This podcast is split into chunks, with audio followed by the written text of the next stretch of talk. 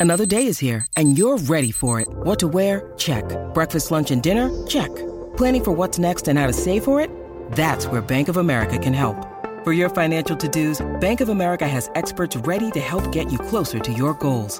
Get started at one of our local financial centers or 24-7 in our mobile banking app. Find a location near you at bankofamerica.com slash talk to us. What would you like the power to do? Mobile banking requires downloading the app and is only available for select devices. Message and data rates may apply. Bank of America and a member FDIC. Improvement Pill here. I spent a little over a year as a door to door salesman walking around the streets of the Bronx, interacting with all sorts of different people. And every once in a while, something really interesting or funny would happen to me. So today we're gonna have some fun, and I'm gonna tell you about three of the craziest stories that I have from back in my sales days. So sit back, relax, and enjoy the show. Just roll with it. Door to door sales is a pretty stressful occupation, and like most stressful jobs that take up most of your waking hours, it's very easy to end up developing a poor diet, especially in the Bronx where there seems to be some sort of fast food joint on every other block. And I'll admit that I would often visit these places, which eventually led to me gaining quite a lot of weight. It got to the point where I could no longer fit in my dress pants even when I sucked my stomach in. So I decided to switch to a low carb diet called keto, which I used to experiment with back in college. Now, the thing about keto is that you have to consume less than 20 grams of carbohydrates every single day, which means that just about everything in fast food places and even the convenience stores were off limits. So instead, I relied on snacks that I would bring from home to help keep me fueled throughout the day things like cheese sticks, nuts, and jerky, but my hands down favorite snack were pork rinds. Now, if you don't know what pork rinds are, it's basically just fried pig skin. It's all protein and fat with zero carbs, so it's perfect for keto. And the best part about them is the fact that they have a crunch, sort of like potato chips, which I really, really liked. So one day I decided to order a box of pork rinds off of Amazon and I brought like six bags with me before heading out onto the field for my 12 hour day of work. Now, on this particular day, I was sent to a rather distant area in the Bronx. It was a nice upper class neighborhood, but it was pretty far from everything else. I had to jump on like a 30 minute bus ride to get there, and when I got there, I noticed that there was nothing around except houses. No restaurants, no convenience stores, not even a laundromat, just houses. Anyways, once I got there, I started doing my first round. Basically, I would knock on all the doors on my list of leads and try to see if anyone was home. And while I was going around knocking on doors, I was snacking on my pork rinds the entire time. An hour went by and I had finished an entire bag. Another hour went by and I finished the next bag. When I finally finished my first round, I had finished three bags. At that point in time, I took a break. I found a nice spot in the shade to sit down and play on my phone for a bit, and I started snacking on my fourth bag of pork rinds. Now, what I didn't know at the time was that if you eat too many pork rinds at once, it will mess up your stomach real bad. I'm not sure exactly why this happens. All I know is that it does. So after taking a 45 minute break, I started doing my second round. Basically going back to all the houses that were empty in the morning and checking to see if anyone had come home. And about an hour into this, I started feeling a bit weird. Something was going on in my stomach, and at first I didn't think too much about it. Maybe it was just some indigestion. Alright, I'll cool off on the pork rinds. But the pressure kept building up and building up and building up as I walked around. And that's when I realized, holy shit, this is not just indigestion. This is not something that I can just hold in. There's a countdown going on and I need to find my way to a toilet before this clock hits zero. I looked around me and I realized that there was nothing in sight. No public toilet of any kind. And that's when I knew that my only option was to use a toilet in someone's house. So I started knocking on doors like crazy, but no one was home. It was still too early in the day.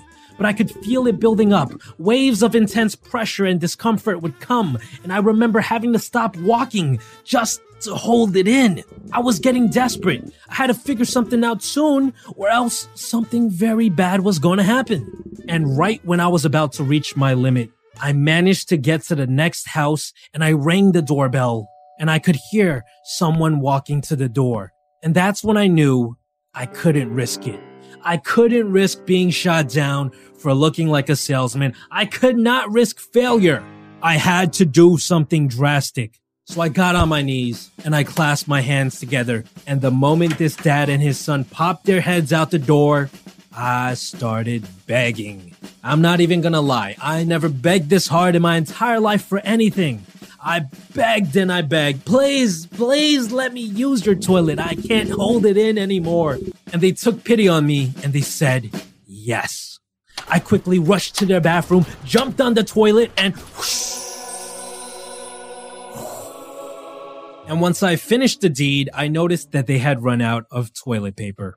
It was just a cardboard roller on the thing, and I didn't want to trouble them more than I already had. So I took the cardboard roll, I ripped it into two pieces, ran some water on it, and I wiped myself clean.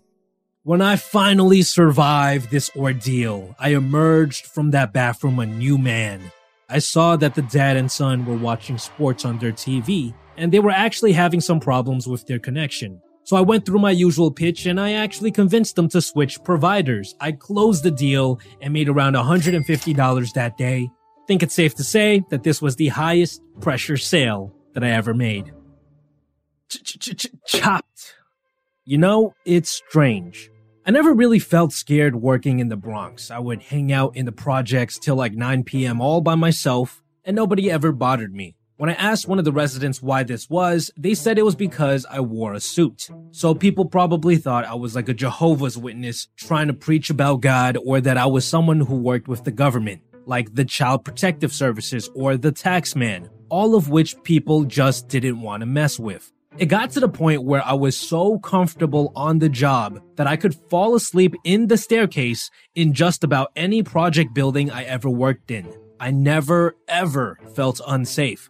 That is, until I was assigned to work in a certain building in the south of the Bronx. I remember clearly what happened that day. It was just another normal day of work. The sun was out, the weather was nice, and when I arrived to my territory that day, I was actually relieved when I saw that I would be working in a large apartment building. See, I liked working in apartment buildings because when you're assigned to work houses, you have to walk for like 30 seconds just to get to the next house. On the other hand, when you work in an apartment complex, all of the doors are right next to each other. You can quickly clear out the entire floor in just a matter of minutes and take tons of breaks. So that day, I went about my usual routine. I climbed to the top floor of the building and I started knocking on doors. And not a single person was home, which wasn't a surprise because it was a weekday morning. So I sat down to take a quick break and play on my phone, and that's when I felt like something was off.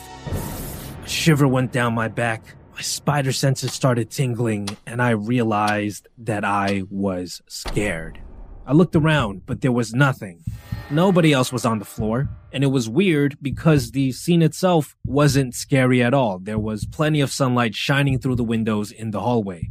Honestly, the best way for me to describe it is that it felt like something or someone was watching me. It creeped me out, and I quickly got up and went down to the next floor and instantly the feeling went away. I thought this was a little bit strange, but I didn't think too much about it at the time, so I just went back to my usual task of doing my job and knocking on doors. And when I was almost done with the entire building, I think I was on the second to last floor, a guy was actually home. I guess it was his day off from work or something. He opened his door and looked at me and he said, Wow, I can't believe you have the guts to work in this building. And I was like, What do you mean? Well, don't you know? A couple of years ago, a door to door salesperson just like yourself was working this building. She got invited into one of the homes and they killed her. They chopped her up and put her in the bathtub. Whoa, whoa. What, what floor was this on? Oh, it was on the top floor, which is the same floor where I felt like someone was watching me. The moment I realized this, another shiver went down my spine and I immediately left the building. I don't know about you, but I don't mess around with the supernatural. My rule of thumb in life is that if something seems like it's the beginning of a horror movie, then it's time for me to leave. Now, when you're a door to door salesman, you have the freedom to do whatever you want on the job. You don't have a boss looking over your shoulder, making sure that you're acting picture perfect every second, Because for the most part, as long as you make sales, your boss doesn't bother you at all. Which means that what you do on the job and how you get it done is totally up to you. So one morning while working at another apartment building, I got to the very last door in the building, the door right next to the entrance of the building, and I knocked on it, not really expecting much. And to my surprise, a tall young man in a tank top opened the door. I gave him my usual pitch. I started talking about the internet and the TV packages that I was offering, and he promptly said that he wasn't interested, which was no surprise. The majority of people turned me down, so I'm used to the rejection. But I noticed in the background that he had a giant projector turned on and running. It was projecting what seemed like a movie onto the wall, and I said, Wow, that's a really cool movie setup that you got going on. And to my surprise, he invited me in. You want to check it out? Sure. I agreed, and in I went. That's when I realized that what he was about to watch was the latest episode of Game of Thrones. Now, back then, I was a huge fan of Game of Thrones. Now, this is, of course, before they butchered the last season. I sat down and I asked him if I could watch it with him, because I actually haven't watched this episode yet, and he said yes. And that's when he pulled out a giant bong and asked me if I wanted to smoke. Now, prior to this, I had actually never taken any substances on the job other than like a glass of wine that some old lady offered me. So I was hesitant at first, but if there's anything that I've learned in life, it's that saying yes to things that you've never done before can often lead to some very memorable experiences. This does not apply to hard drugs. And hitting a bong with a random stranger on a weekday morning to watch Game of Thrones on a giant movie projector screen was definitely something that I've never done before. So I said, why not? I hit the bong multiple times and I got blasted into space and we watched the episode. I remember it clearly. It was one of the most epic episodes in the entire series. The one with the Battle of the Wall. To this day, I'd still say that it was one of the best episodes in the entire series. It was action packed to the brink with very little filler. There were giants and fireballs and battering rams and ice everywhere. It was amazing. We both were so excited and we were screaming throughout the entire episode at all the crazy stuff that was happening. And when the episode finally ended, I looked at my new friend and I asked him if I could do this again with him next week, and he said yes. And so, I bid my new friend farewell and went back to work, knocking on doors around the neighborhood. And what's funny is that I was still pretty high at the time. I didn't really look in the mirror, so I didn't know how I looked or how I was acting. But for some reason that day, people seemed to like interacting with me, which was strange because people usually hate door to door salesmen. And true story, this was actually the first time in my entire career where I made three sales in a day, bringing in over $300 for the day, which was a lot of money for me. And for the next two weeks, I returned to my friend to watch the latest episode of Game of Thrones. And after the third week, he told me, you know what? I don't really need better internet. But if it's going to help you out, man, I'll do it for you. And so he asked me to sign him up.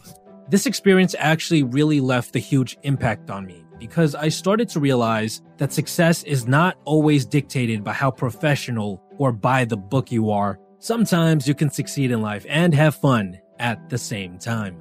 This episode was brought to you by Pipedrive. For any of you that are watching that are actually involved in sales, maybe you have a team of salespeople or work with someone who does, then Pipedrive is for you.